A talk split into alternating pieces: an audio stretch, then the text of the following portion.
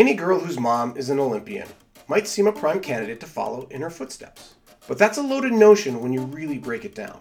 While we know the specific genetic traits of a sport often end up in champions' offspring, it is just as common that they don't. There's also a necessary and deep common love of the activity in question. Then there's the personal will, the determination, and ultimately, the environment. As luck would have it, no American mother and daughter have ever been cross country skiing Olympians until this year, 2022. Cross country skiing is not a major sport here, so the likelihood of that occurring seems lower compared to, say, Scandinavia, where Finland and Norway have oodles of cultural cool in their skiing. Plus, they were the first and second Western nations to grant women the right to vote, perhaps opening opportunities earlier in those countries for girls and women to have a cultural leg up on the world, especially in cross country ski racing. Cross country skiing has also been the third longest running sport for women at the Winter Olympic Games. So, relatively speaking, it's a sport with one of the longest running chances to have this happen. But the United States didn't field a women's team until 1972, 20 years after women debuted at the Olympics in cross country. So it stands to reason that it would happen just as American skiing started to appear at the top of the sport. And Jessie Diggins just did that when she grew the U.S. Olympic medal haul at the Olympics by 100% in Beijing this year, and Rosie Brennan unceremoniously threw down the second best top to bottom performance of a U.S. women at Olympics in history. Naturally, a somewhat esoteric statistic like the first mother daughter Olympic duo in U.S. cross country skiing history might occur at that same moment. Though I don't know many caught that. I did, and I thought it was very interesting. And that's Laura and Novi McCabe's story. This episode of Threshold is brought to you by Fischer. Lighter, better, faster. The new Speedmax Helium ski from Fischer is the ultimate in racing ski technology. The Speedmax Helium Skate Plus features a bi directional air core and a redesigned World Cup tip, helping this revolutionary ski weigh in at less than 950 grams. Paired with the new Speedmax boot, Fischer Speedmax Helium skis help you stay stronger during your next long ski and can help you drop time during your next big ski race. Learn more about the new Speedmax Helium system at fischersports.com. Remember, skiing isn't a lifestyle, it's life. Becoming an Olympic athlete is tough. That's an understatement, especially in a sport like cross country skiing. At 20 years old, Novi McCabe soundly qualified for what was by all standards the toughest U.S. women's Olympic cross country ski team to make in history. She did it off of real results on her first trip to the World Cup just earlier that season. She started the season with an inauspicious 64th place in the opening classic sprint in Ruka, Finland, in late November. By Davos in mid December, she scored her first World Cup points in the 10 km freestyle with the 28th. Then, on the final day of the Tour de Ski, as American ski fans' hearts sank with a sick Jessie Diggins struggling up the Alpe Cermis, Two stars and stripes suits knocked heads with Finland's Krista Pärmäkoski and Kerttu Niskanen, absolute stars of the sport. Sophia Laukli got to the line ahead of both the Finns to finish fifth, and Novi edged Niskanen for seventh. While that was not an Olympic qualification race by definition, with high altitude and slow snow awaiting in Beijing, Novi was a lock, along with Laukli. She went on to finish 24th in her debut Olympic race, the 10 kilometer classic, earning her a spot on a relay team with real medal potential that ultimately ended up sixth at the Olympics. But long before this rapid ascendance to the world's Olympic elite, Laura McCabe, Novi's mom, blazed a trail for her in numerous ways. A late convert to skiing after a collegiate running career, Laura qualified for both the 1994 and the 1998 U.S. Olympic cross country ski teams.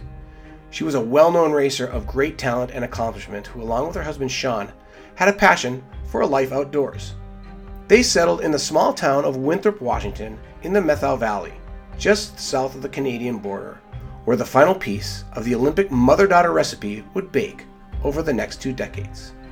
Threshold joins Laura McCabe from her home in Winthrop, and Novi McCabe from Salt Lake City, Utah, where she's at school at the University of Utah. Laura, Novi, welcome to Threshold. Thanks. Thank you. So, um, I like to get a general sense of background on my guests, and I don't want to spend a ton of time on it, but I like to just I don't like to just jump in on things. I like to get to know a little bit about where where the two of you come from. So, Laura, let's start with you. I know you came into ski racing after college, and you made two Olympic teams. and we'll get into that later. But let's start with how did you grow up, and how, if at all, was your childhood and adolescence a stepping stone, either directly or indirectly, to becoming eventually a world class athlete? Um, so I grew up. I was born in Bozeman, Montana, and my dad was a forestry scientist. He studied uh, grasslands in Montana and Aspen in Utah, and we were. He was transferred to Utah when I was to Logan when I was like in the sixth grade. So then I grew up in Cache Valley. I went to junior high and high school in Cache Valley, where he he was a research scientist. And you know, my back my family backcountry skied a ton, downhill ski. We ran we did a lot of things together. Um, I would consider us, we were like, you know, an outdoor family who did a lot of things together. And um, then I went to University of Utah and I ran for them actually. And then I started, and, but at that time too, I was backcountry skiing and, you know, still skiing a lot, just not um, track skiing. And then um, went on from there. And after running, I, I still really wanted to compete because I, I love competition and I, I just loved the aspect of it. And but running, I was getting hurt all the time, so I was um, influenced by, you know, quite a few people. John Aalberg, big influencer. Uh, my good friends that were on the ski team and the U.S. ski team, and um, I was yeah, and that's what took me down that path. But you know, honestly, I had been well trained. You know, if you're running for a university, especially Utah or any of those Western schools, uh, it's not, you know, it's it's it's uh, it's full on. You know, you're running twice a day, and so it's not like I came into it and wasn't trained, but I did have to learn a lot of technique. So that's sort of what propelled me to to what I what I ended up doing. So you started primarily in endurance sport as a runner, and you ran in college. Yes. Okay. Mm-hmm. Yes. Mm-hmm. Yeah, and then I always, you know, but I for me too, it wasn't like, oh, I'm just a runner. My body type isn't such that you know, um, it took to running that well. I was, you know, I'm just not this really slight little person. Right. So, you know, and a lot of runners have no upper body muscle mass, and I like to climb, and I was doing all, a, a bunch of different sports, but I I was actually decent at running too. So okay, yeah, cool. yeah. Well, that's that's really cool because I, I'm actually doing the opposite. I've been a ski coach my whole life, and I'm coaching running now, and so, so it's, it's kind of interesting background. We may get into that later, but but that's that's a great that's great insight. So Nave, Novi, I'm going to switch to you. Um, if you look at if you look at your childhood, we we kind of have to acknowledge that you live in really kind of a an ide- idyllic place to be a, a, young skier and young outdoors person in Winthrop in the Methow Valley. Um, and it's a home to a high percentage of pretty high level former ski racers, which per capita may be the best area recently to produce cross country ski races in the United States. So, so the Methow we can say right now is an obvious factor in shaping your childhood. But how did your mom, being who she is, an Olympic skier and youth coach in this kind of setting, shape your interests and goals as a young adult?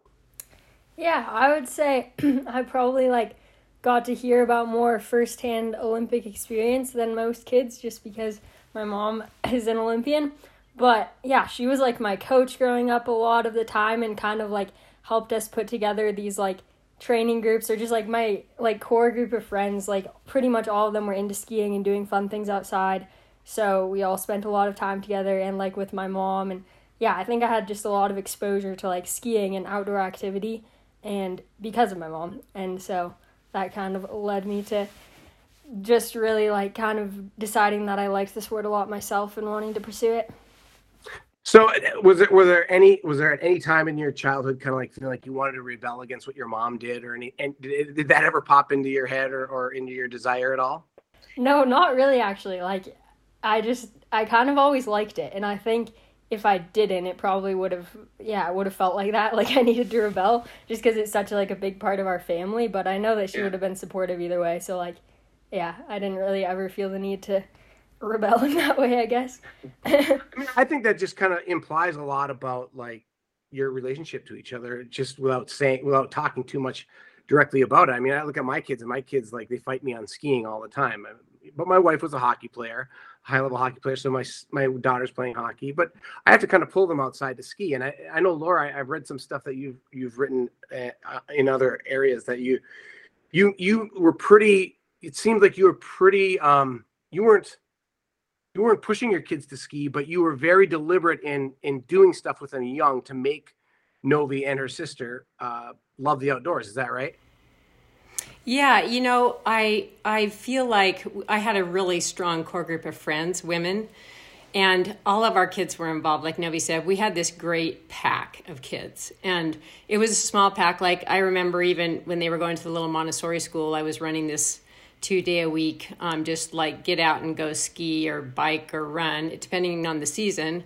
Uh, with the moms that were interested. And so then we just sort of formed this little pack and they just stuck together. And I think, you know, that propelled them just to enjoy whatever they ended up doing in the future.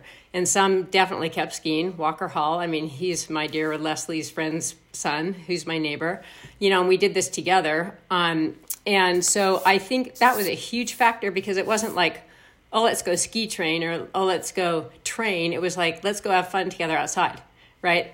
So, and that was huge. I, I do, that was a really big deal because they had friends. And then we'd go spend the night in the mountains together, backpacking, you know, just doing all this stuff. Yeah. So, Novi, did it ever feel like training to you, or, or was it always just kind of fun and being active? Yeah, I'd say it didn't feel like training until like the right time. Like like I remember by the time that it kind of was considered training, I was like so excited to like get my first training log and like do what the older kids were doing. So I think yeah, just like kind of not defining it as training at first kind of led for me led to me being like really excited to start that part of it.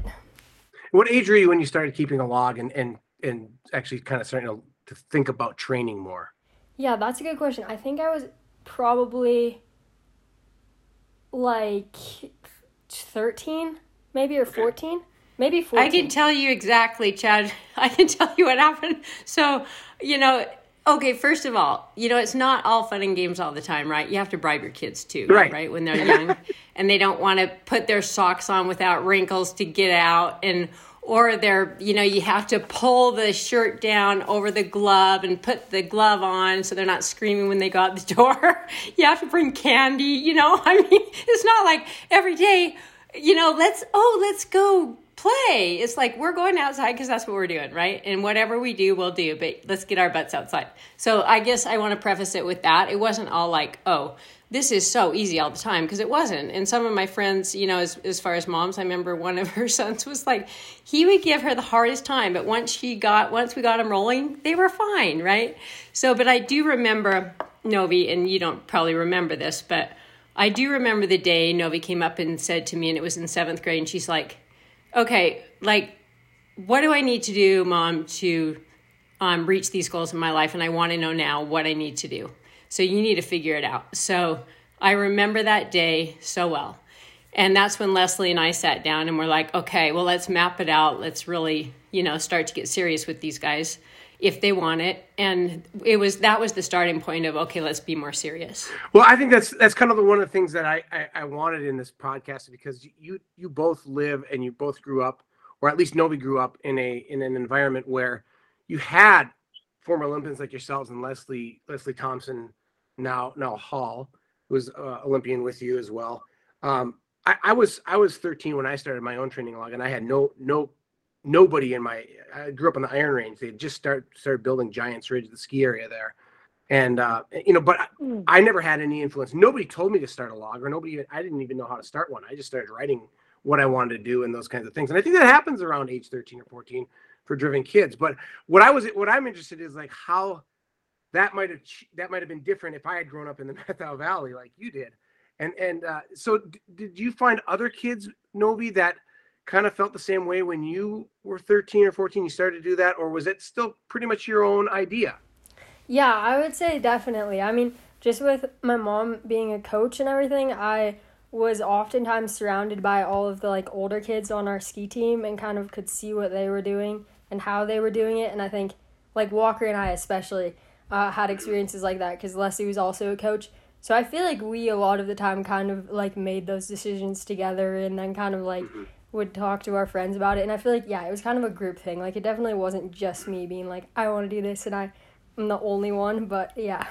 Yeah um so just like t- so you can get an idea of um you know just a picture. So erik and sadie grew up right across the street from us right? So Bjornsen's, yeah. and then leslie's one yeah so and then leslie's one door down so it's like you know, you could see, we always saw each other, you know, so Sadie and Erik to these guys, that was like, oh, there they go. You know, what are they doing? You know, they're people like, I mean, I assume like they're people, we're all just regular people, but it's like, you know, a common thread that we love and we're all outdoor families, right? And so we see, okay, oh, well, if they can do that, like, you know, Sadie probably saw me come back from Olympus. Well, if Laura can do that, I could do that. you know what I mean?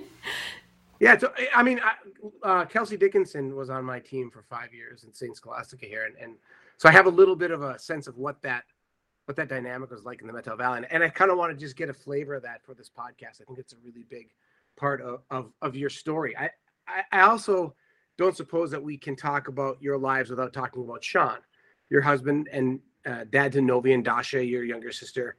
Um, you lost Sean at a pretty pivotal time for your daughters and for you having to, to have help raising them as a mother. How does his passing color your lives today, and and what sorts of influences does his memory have on you all in the way that you live? Um, I, th- you know, so for me, I, I had a wonderful community surrounding me when Sean died, and I'm all, I'm a, always thankful for that. Like Leslie, um, incredible friends, uh, basically a community to help me raise my daughters, and that was huge. Um, and you know, I always knew too that you know he wanted his girls to be playing outside, right, and doing what they love, and um, and I know, you know, it's like we would always go on these climbing trips every summer and would be outside pretty much the whole summer.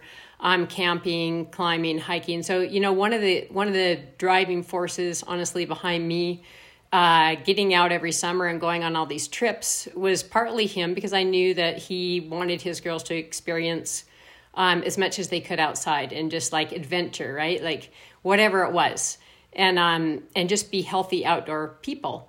Uh, so that was a, a big driving force for me. Like every summer, I'd just take off for a couple months and would just go, you know, and and would hook up with friends and family and backpack and climb and hike. Um, and my job as co- as far as coaching, I was able to do that. You know, Leslie and I shared a lot of that load, and then you know we did a ton with the halls too.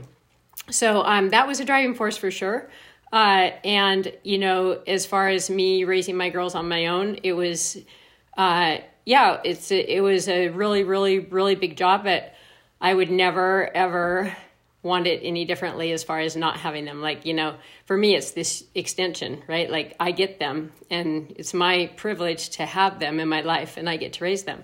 So it's like, you know, it pushes you to, like, to as we all as parents we want to do the best job we can and we just hope every day that we're making the right choices right? And when you make a lot of wrong choices to come to the right choices it's just this huge learning process but it's a motivator. Yeah yeah. So that's i mean that would be the influence for for me. You know to get them out healthy and happy you know and good human beings. No, novi i know you were young when you lost your dad but what about what about his passing and, have, and being raised by your mom still sits with you as far as your dad's influence on your life and your direction. Yeah, I mean, like you said, I was quite young, but I think he obviously, along with my mom, played a major part in like getting my sister and I outside and doing so many fun things when we were young. And I feel like I do have a good idea of kind of like the person he was from my memories with him, but also just what other people tell me. And so I like to try to do what I can to be like he was because Freddie was a pretty great person in many ways, and remember that too. So yeah. Well, that's great. So Laura, we're both longtime coaches, and I I know I've found some fundamental things about coaching young people eh, that are incredibly valuable as a life vocation. Certainly not measured in monetary terms, though. Uh, but how does being a longtime coach and competitor shape the way you and Novi interact as a mom and daughter? And Novi, on the flip side, we can follow that up with uh, I want you I want you to say the same thing from the other side. Like so how does that being a longtime coach kind of color your relationship earlier in your in your in your uh, life and today? You know, coaching I think uh it's it's hard to coach your own kids, but it's a, also a really wonderful thing if if it works out. And you know, I think I've I've learned so much. I and I know you too, Chad, have probably learned so much from coaching of what you should do and what you shouldn't do, or who you want to be and who you don't want to be, or the type of person you want to be and the type of person you don't want to be. Um, and so it's been a balance for sure, like with my own girls. And, you know, there are periods of where I felt like Novi and Walker coming home from you know, camps that they go to U.S. team camps or region different camps, you know, they would bring things home or tell Leslie and I, well, you should do it like this, or you, should, and it's like, wow, that's great learning. And I think it's it's being open enough to learn from them. So it's a, a back and forth learning process, not you should do it this way, you should do it this way, right? Like so, there's not just one road, but it's a sharing of ideas and the best approach to take. Like I will always be thankful for what Novi and Walker brought to our team from from going outside of this valley and I always ask them to come back and and teach us what they knew, you know, because you always learn when you go to another place or to another coach or to another team.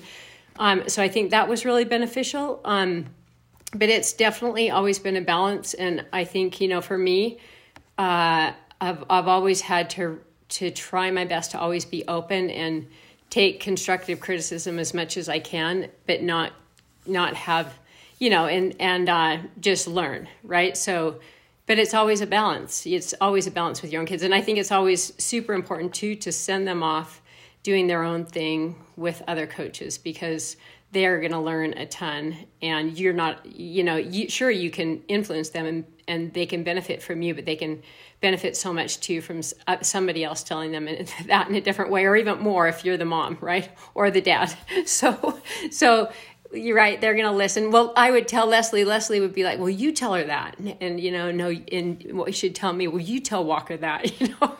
I'm like right because they'll they'll learn from she'll learn from her or walker may learn from me or whatever you know so. You're a good cop and bad i'm talking cop. about those two just because yes yeah exactly. And i'm saying i'm talking about walker and novi just because you know they grew up together and they were together so much um, so, you know, we just, you know, there's a lot of feedback from both of them. But they were also huge influences on us, huge, you know, in our learning process.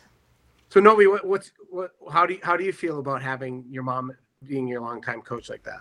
Yeah, I, I really definitely value the time I had with my mom as my coach a lot and think I always will. And like, I feel like it grew our relationship a lot and I feel like made me a way better athlete but I also think that there's like value in having that separation between mom and coach. And I know that like in the past few years, um, with like having different coaches, and my mom is like still somewhat like I talk to her about my training, and it's nice because she understands everything. But it's kind of nice that she can like go to a race or be at one of my races and just kind of be there as my mom because I really appreciate that a lot too. And it was, I mean, I guess it was kind of like that when she was a coach too, because like I know that no matter what happens, like she'll be proud of me and um but I don't know. I have kind of enjoyed that separation recently just cuz I feel like it's easier for us to have that other side of our relationship. But yeah, I can imagine. Yeah. The first time for me just going back back to to watching like the first time I really got to go and just watch and cheer everybody on was at in over Be- over Wiesenthal. And I was like, wow, this is a whole different thing. Like I'm here cheering and just supporting. And it was so fun. And I you know, like now I don't get enough of that. Like I don't get enough of just being able to see these guys race. Like I'm talking like all those college age kids. Um, so yeah, for me, it's it's really really nice too. Yeah, it's like taking a vacation after ten years of college ski coaching. I'm coaching running now, and when I go, we had a super tour in Duluth. I got to go there and walk past the wax benches. I mean, that was like that was really nice, you know. And I got to kind of watch the races, so I totally get it. Yeah, it's great. Uh, but Novi, I met you when you were 16. I, I, remember you making an impression on me when we hosted the U16 camp here at St. Scholastica in Duluth. And you were very, you were a very mellow and calm person, but there's clearly kind of a monster underneath of desire, at least desire, because you have to have a lot of desire to race fast. Where do you find your competitive self under that calm, cool exterior? And is this, is it something you're that is handed down to you, you think from your mom or from anybody else in your life? Yeah, I mean, I'd say I'm definitely more of like an introverted person in general, but being competitive has never, never, never like been something that I've found to be a challenge or that I've had to really motivate myself for. So, yeah, maybe a lot of that's from my mom, but also just growing up with like friends and siblings who are skiers too, I think helps with that. And yeah, I'd say like I've had very good examples of healthy competition in my life. So, I, I think that competition is something that I find really really fun and exciting and just keeps me motivated for sure. And Laura, w- when did you notice that that Novi might be a really good competitor? Like how young was she when you maybe saw that that determination that she she has today? Um, you know, I mean, I feel like she's had it her whole life, and um, I've always been really glad that Novi and Dash are four and a half years apart because I remember being very competitive with, with my brothers and sisters, but we were only a year and a half apart, and I don't know if it was very healthy. Whereas with these two, they're in different age groups, really, you know, four and a half years apart. And I remember, you know, she just had that gift of wanting to succeed and that drive, you know, pretty much her whole life. And I remember this, Novi's going to probably be embarrassed, but I remember this one point when Dash was out, you know, doing some things. Novi was younger. And Novi would get jealous that Dash got to do, like, go up this mountain when she didn't go to get to go up that mountain at the same age. You know, it was like that type of thing where, why does Dash get to do that? She shouldn't be able to do that until this age because I didn't do it at that age. You know? So it's just, but it's a very, they love each other in there. But I'm really glad they're far apart, right? Because um, it made life at home really nice, right? So yeah, her whole life, I would say, she's just been that way. It wasn't trained into her or anything; it was just there. Yeah, that's that's a good that's a that's a good trait uh, that that trait that she wants she doesn't want to get beat up a mountain at that age by her younger sister. I mean, I, I just remember myself. I, I, I remember we did a 24 mile hike in Lake Louise on vacation, and I I look back and I was nine years old when I did it. I was like, really? Oh, no, maybe I was 10, but I was like, I didn't feel 10 at the time. You, know, so I, I, get that, Novi. I know what you mean. I yeah. I, they weren't gonna leave, they weren't gonna go on that 24 mile hike to the glacier without me at 10 years old. Like, like, I'm going with, you know. So I, yeah. I, to, I totally get that. you um you're the only mother daughter Olympic cross country ski duo in the United in the history of the United States. Um, that has some implication on your on both your talents and your genetic similarities, but it also has some practical perspectives we might not, not otherwise consider. Um, Laura, you're a longtime coach and a mul- at multiple competitive levels in a place that has produced some of the, really the most talented athletes in uh, in the history of the sport. The Bjornsens for two, and now Novi's in kind of in that in that group as well. But it doesn't stop there. The the Methow seems to have something great going on locally. But you're seeing you are you you particularly you're seeing cradle to podium development on a local level almost like nobody else anywhere in the united states ever has um, maybe, maybe putney vermont did did for a while uh, uh, back in the day now you're also the mother of a young successful olympian as well um, so what are some of the things you see firsthand both locally in the methow and on the national level that have made a difference for novi that probably weren't there for you when you were younger um, okay, so I think when I think about that question, you know, I I think so much of it is uh, community and culture. Um, right now in the valley with what we've had. Um, you know, I came in and I really wanted to coach kids when I moved here, and uh, Bjornsens were right across the street. And I think you know, for Sadie, Erik, and the Greggs, you know, Brian Gregg, you know, Sam Naney, the kids we have here that really went on and did something in skiing. Um, I think they saw like how much you know that I was really enjoying what I was doing because I was still racing at that time on the factory team, though I wasn't. I mean, I was in the '98 Olympics when those guys were around, so that's where Sadie, you know, um, her influence was. I think thinking that oh, I can, you know, I can make that journey too if that's what I want to do with my life.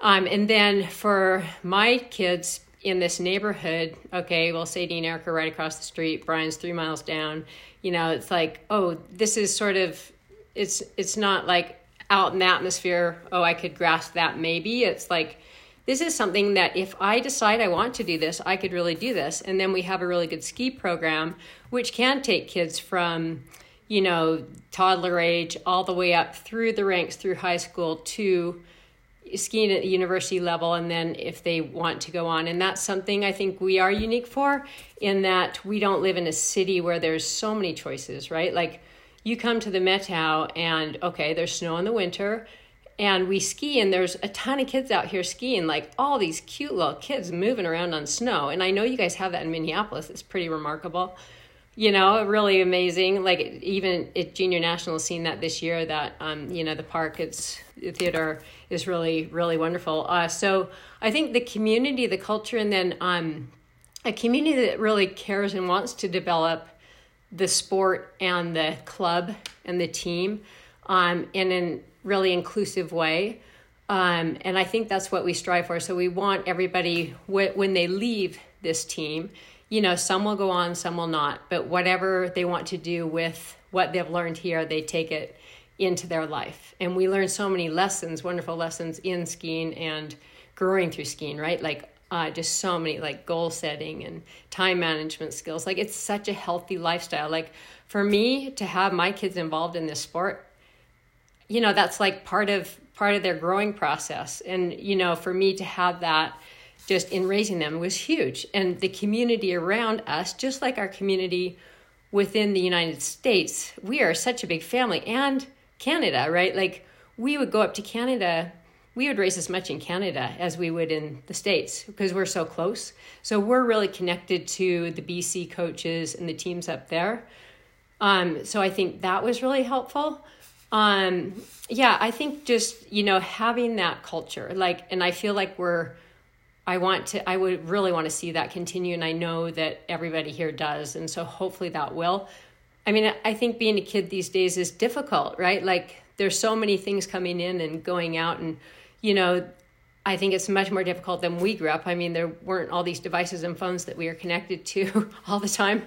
Um, you're right. It's and uh, um, so I mean, I I think that's that's a big reason. And then also for, you know, for Sadie to see that Leslie and I are just normal people. For for Dash and Novi and Walker and all these kids that are Aiden, you know, all these kids that may want to go on to see, oh, you know, Sadie and Erik and Brian and all those kids are just people that decide this is what they want to do with their life. But they do make that decision, right? Like they decide this is what I want.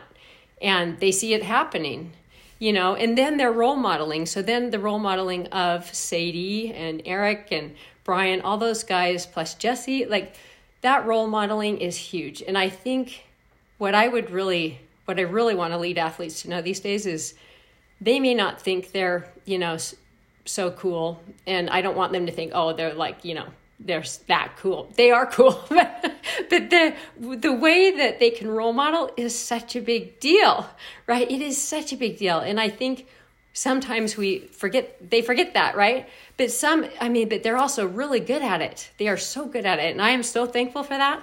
Like it's it's it's a huge deal to have someone even like Sadie come back and, and do a mindfulness session with our team or someone like you know jesse's been a really great role model i think for all the women in the united states plus my own daughter you know like all those women have. And so the role modeling is huge. And i think it's like our fam- big family connection of family like that's what we are a big huge ski family throughout the country in north america.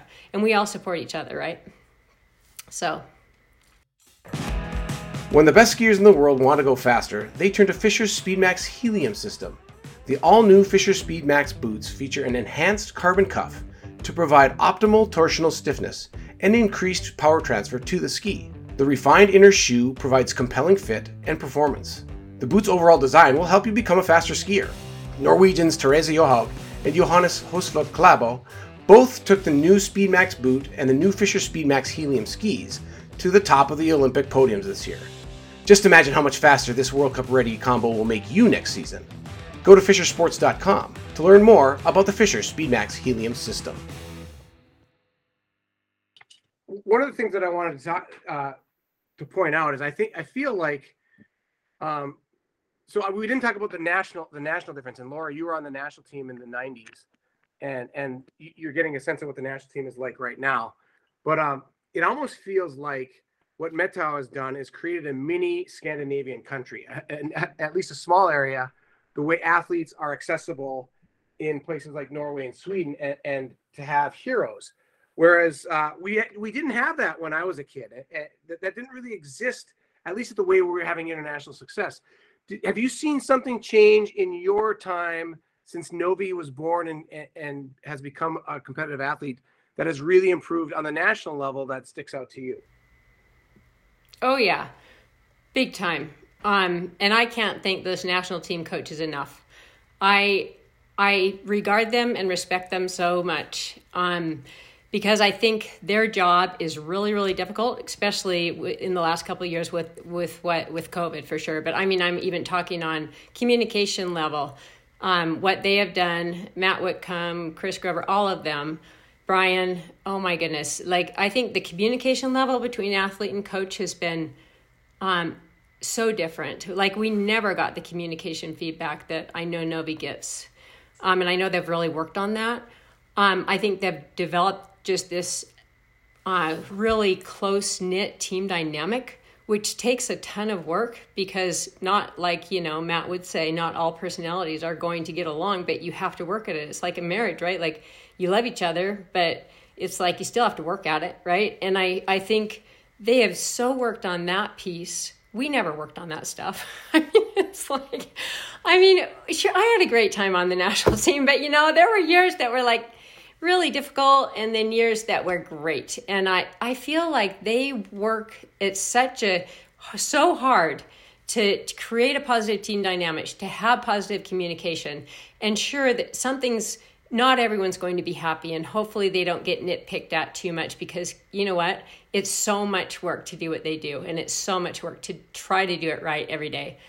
Right? And so yeah it's so different. It is an amazing it's it's it's world of difference and look what's happening in the country you know so novi so. i want to bring you in on this and kind of kind of ask you you've now you're already at 20 years old you've been to the olympics you've been on a world cup circuit for a full year you've raced world juniors you've had success at all these levels um, and so what when you look at your career and you've gone to these other countries and seen what their ski systems are like already at 20 years of age what similarities and differences do you see in the Methow and, and other places that you've raced where where skiers like for example in Norway or Finland or Sweden?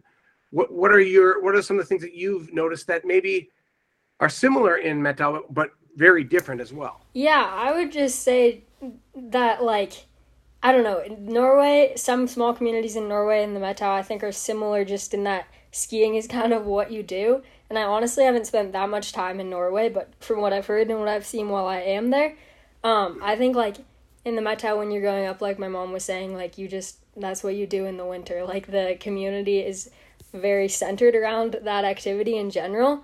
Um, and it like brings a lot of tourists to the valley and everyone just kind of like gets into it at some level. So I think that's the main thing that's like so similar, but obviously like it's different because we're in the US and we have a whole different development system, which I think is getting so much better and has improved a lot. And um, yeah, I feel like lucky to have been a part of that system and it's worked really well for me over the years, I think, and just like being a part of the US ski team for the past few years has been awesome and really helped with my development overall, just being able to like have access to training sessions with some of those older athletes that have always been great examples to me. So I think like as far as development, we obviously do it differently than other countries, but I think everyone does it differently and we have to have a different system because the US is so big.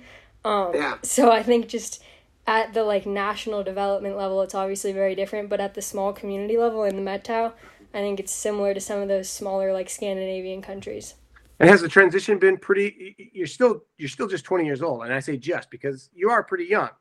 It, has that transition from being a local skier to being a, a, an international level skier has it been pretty smooth for you? Yeah, I mean, I'd say it's been like as smooth as it can be. It's always difficult to make transitions like that and like skiing World Cups this year was different than anything I've ever experienced in the past yeah. and was a big challenge, but also like really motivating and kind of just showed me where I need to be. So yeah, it involved a lot of change, but I think like change for the better and I'm excited to hopefully have more opportunities like that next year. Okay.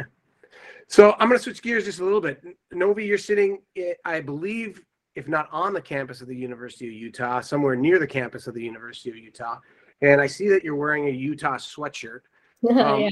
One one issue that has always run as a theme in the U.S. Nordic skiing circles is the role of NCAA collegiate skiing. Um, you're a sophomore, correct? So it's your second year at, at yeah. Utah. Yeah. Um, so first, where does your education? I'll ask both of you. Where does your education fall on a priority of your collective value system and against the time frame of development into a world class endurance athlete? Like how do you how did you and, and laura you can speak to this as well. How did the two of you talk about this issue of skiing in college or trying to develop or trying to marry the two pieces?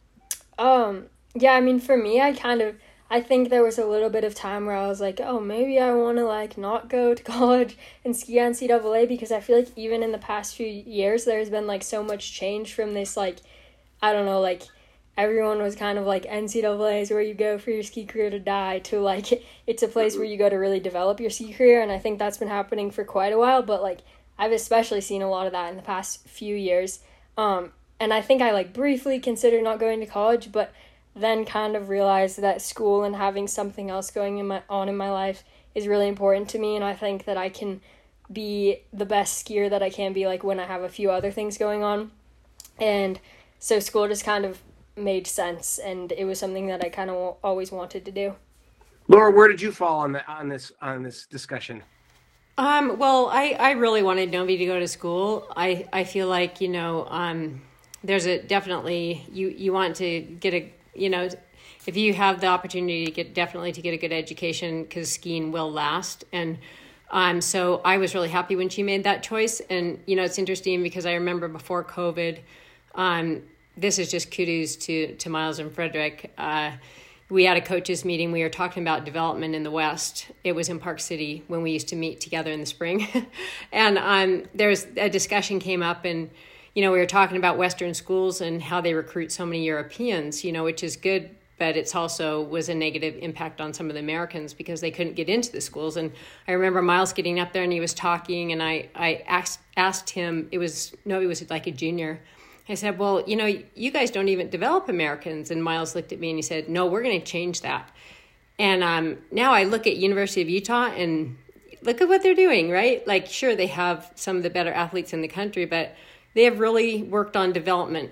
So I think it's been really so refreshing to see them working with the US ski team and also making it possible for these athletes to follow their goals and dreams on the US team with also making sure that they give back enough to Utah and and skiing NCAA. So I think that's like a new thing, right? And it's re- it's working, and it's working, and uh, they've done a great job.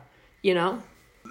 That's why I asked the question because I was a, I was an NCAA coach for for ten years, and I didn't come from NCAA skiing. I didn't ski in NCAA's, but I, I spent a lot of time abroad and and following the sports systems in Germany, following the sports systems in in Sweden. I lived in Sweden for a while, um, and and I think I always felt like uh, if you had a perspective of what it took for those athletes to get to the World Cup podium, and you saw the restrictions that I had as an NCAA coach, and I was D three, as a D three program, but I didn't see those two things connecting. But I see Novi now in a mm-hmm. situation mm-hmm. where yeah. the U.S. ski team and Fredrik Landstedt are actually talking again and they're giving enough the, the, colleges are giving novi an opportunity to go to the olympics and race the world cups. And and frederick is working with matt and and vice versa. And now you have sophia Laukli coming over to utah to train with you. And, and one of the things the us ski team always talked about is the uh, one of the reasons they were concerned about is that you need a higher level of athlete to train with day in and day out. So does sophia coming to the program is that is that a good dynamic? Is that is that kind of a game changer for both of you novi that to, to, to kind of make the the dream work, so to speak? Yeah, I mean, the thing about like the Utah team is that I feel like that's that like higher level of training and competition has kind of always been there, or at least throughout my time here. And Sophia coming has been like amazing, and we've all really loved it. I think, and like it's kind of always been there. Like I've never been, or I've never doubted the level of training with Utah. I've always been really confident that like I'm training with one of the best groups in the country. Um, so that's I think awesome that that can happen within a college ski group or um, yeah I don't know. Like I've never really questioned it. I've never been like oh this this training is not great. Like I need to go train with some club team. Um, so yeah that's been awesome to be able to have that confidence with my college yeah. team. Laura what do you what do you think of the situation now? I mean we, we talked about I mean it seems like things have changed at least a little bit at least for Utah and the U.S. ski team. Is that do you, do you get that sense as a mother of of Novi?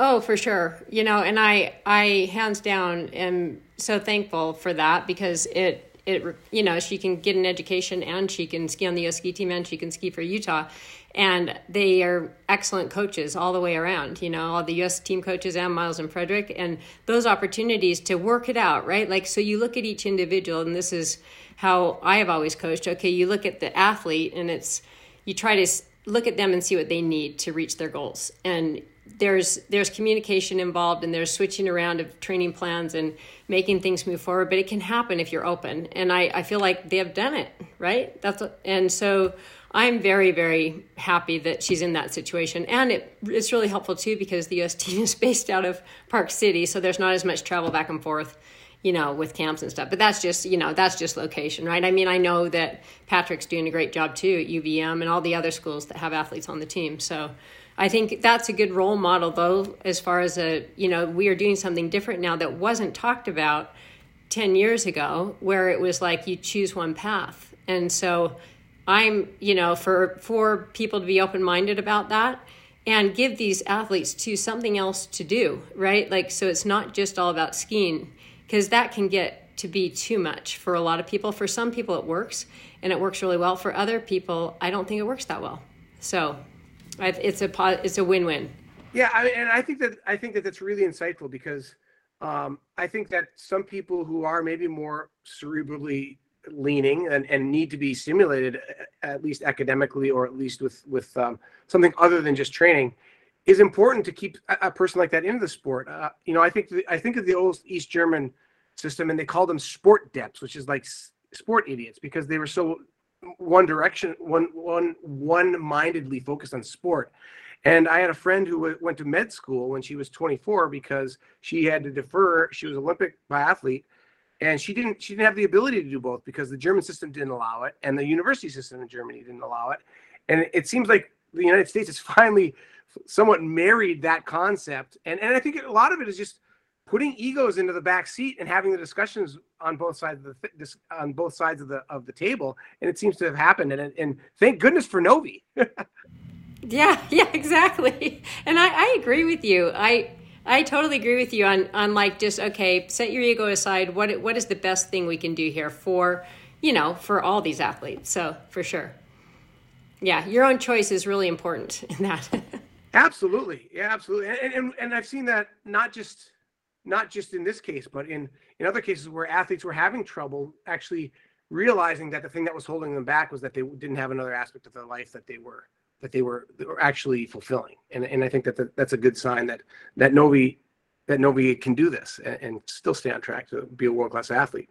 So a really simple question. Is there any aspect of each other's competitive skiing experience so far that that you're kind of jealous of? Um I guess I can go first. I don't think so. I don't know. I've always appreciated hearing about my mom's experience, and she has a lot of good insight all the time. I've never really felt super jealous about anything as of yet, even though it all sounded great.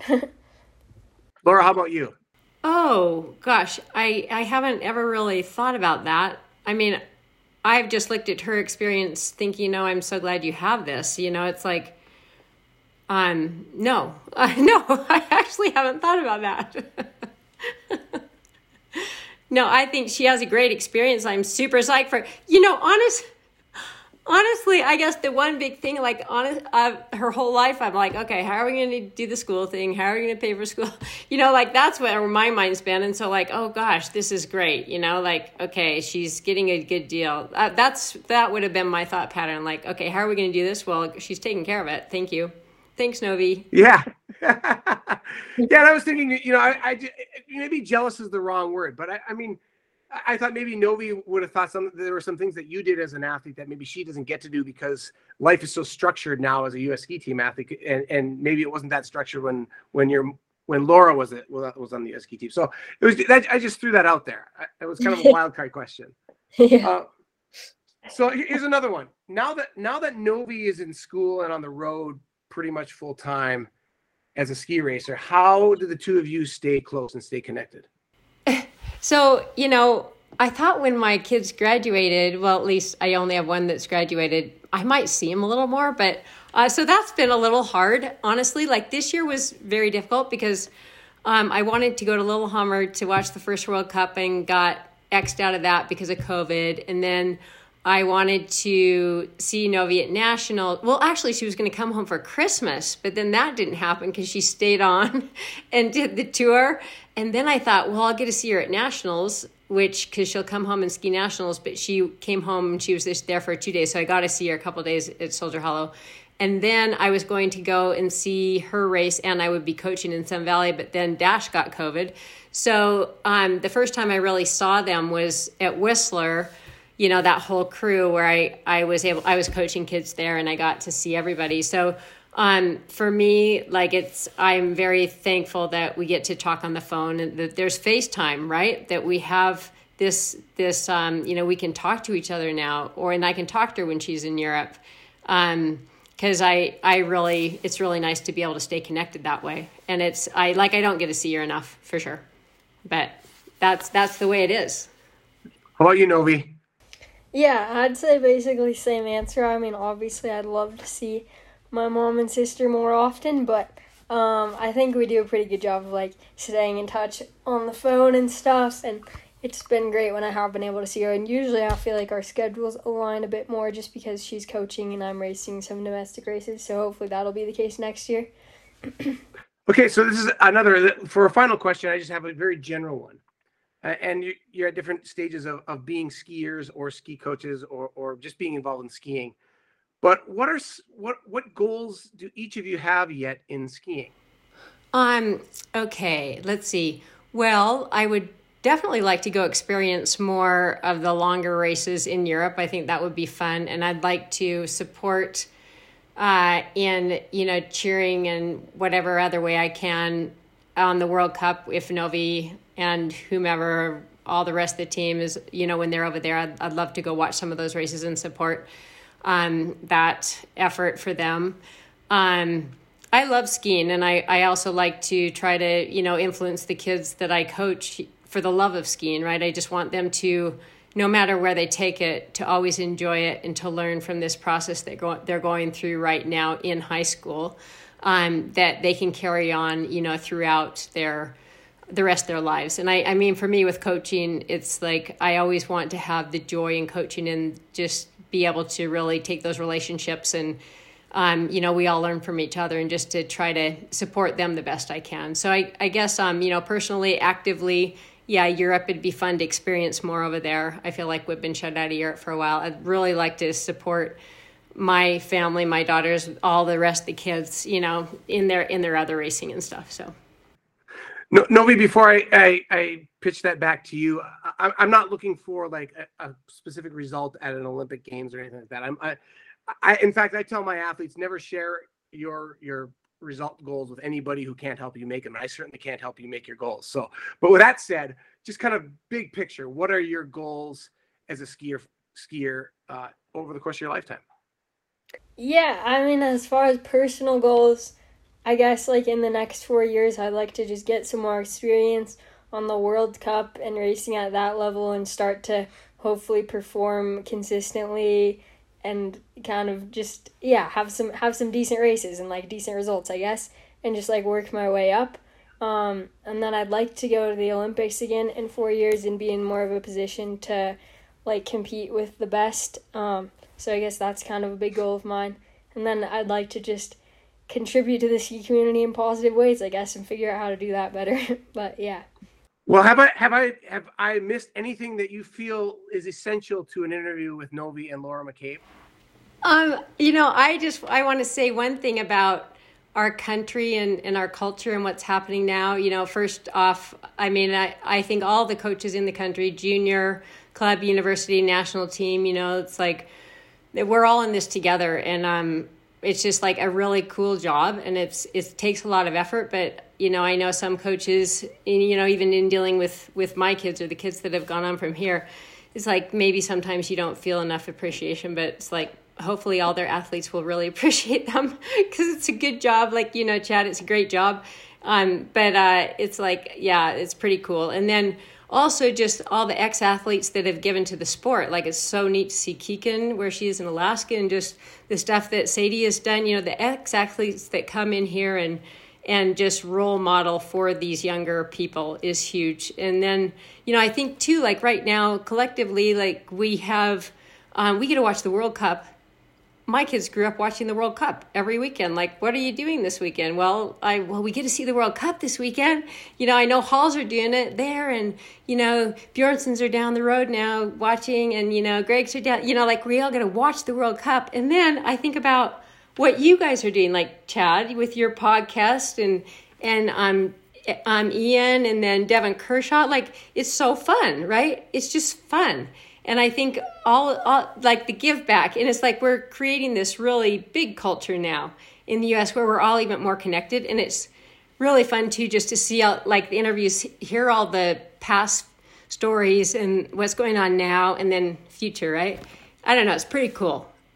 it's a good sport. yeah, I, yeah, absolutely. I couldn't agree more. That's kind of why this podcast exists, is because we, we want to tell these stories, and um, you know, we we're not we're not headline makers like we like the sport is, in, like the athletes are in Norway or Sweden or, or even Finland, and and and having lived in in Finland for a year or spent time in Sweden and and follow Norway, um, these these interactions that we have and and these little media outlets that we do they're not massive, but I think they make a difference in the community. So from my from my perspective as the host of this podcast, I really appreciate the two of you taking the time, carving out the time in, in what is a very busy schedule for both of you, um, for coming on uh, coming on uh, Threshold because I, I, think that this is this is one little piece. I'm trying to make this one little piece of that that richness of the of the uh, of the sport, and I, and I think it uh, I think it matters. So so thank you.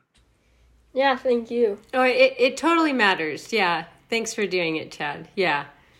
Yeah, thank you. I always enjoy listening to yours.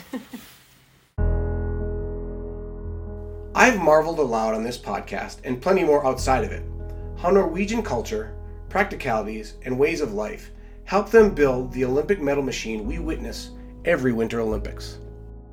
Legacy is critical in a culture of success, and nothing creates a legacy like parents.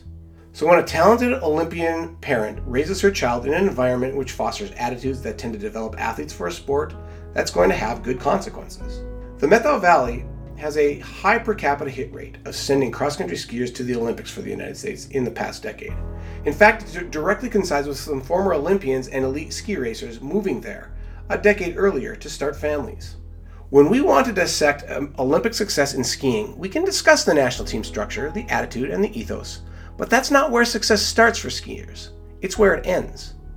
We can talk about elite club and postgraduate elite team development versus NCAA skiing, and those are both critical in creating a layer cake of competition that forges a level of domestic racing to bring athletes to the highest level in the sport. When we all simply value what's best for an athlete above all other concerns, both clubs and colleges can create an environment that fosters an athlete's ultimate development. But it all starts locally like it has for Laura and Novi McCabe. Because if you want to highlight the difference between Norwegian skiing and American skiing, the national team support is an important difference, but it's a much smaller difference than that of widespread culture that kids face as they grow with sports in their lives and in their communities. A place where the ethos among youth peers is that you're pissed your younger sister got to climb a mountain at a younger age than you did is a pretty good place to find future Olympic cross country skiers. Because that's Norway and it's also Winthrop, Washington. It's where Laura helped coach the Gregg brothers and the Bjornsens, three of whom skied at the Olympics. It's where Novi McCabe grew up around her mom, who is an Olympian, and the neighbor girl who ended up the first woman to wear the FIS yellow bib as the World Cup overall leader. When you do a local race or a club time trial and your time is competitive with the yellow bib winner when she was your age, you get a very real sense of what you might be able to possibly do just like a good Norwegian kid would. Which makes me consider environment even more acutely as a factor in American success. Laura and Novi are at the center of that discussion. If your mom is an Olympian and you don't have a strong theater company in town, or a strong hockey program, or a strong music culture, you might stave off boredom and actually find joy by hiking in the mountains around your house. And you might find your friends in the neighborhood doing the same. Because in a lot of ways, that's Norway. And it's Winthrop. And for Novi McCabe, it started with her Olympian mom and their Olympian and outdoorsy neighbors when they needed a village. That's Threshold for this episode. Thank you to Novi and Laura McCabe and to our partner Fischer Skis for making this episode possible. I'm Chad Salmela. Thanks for listening.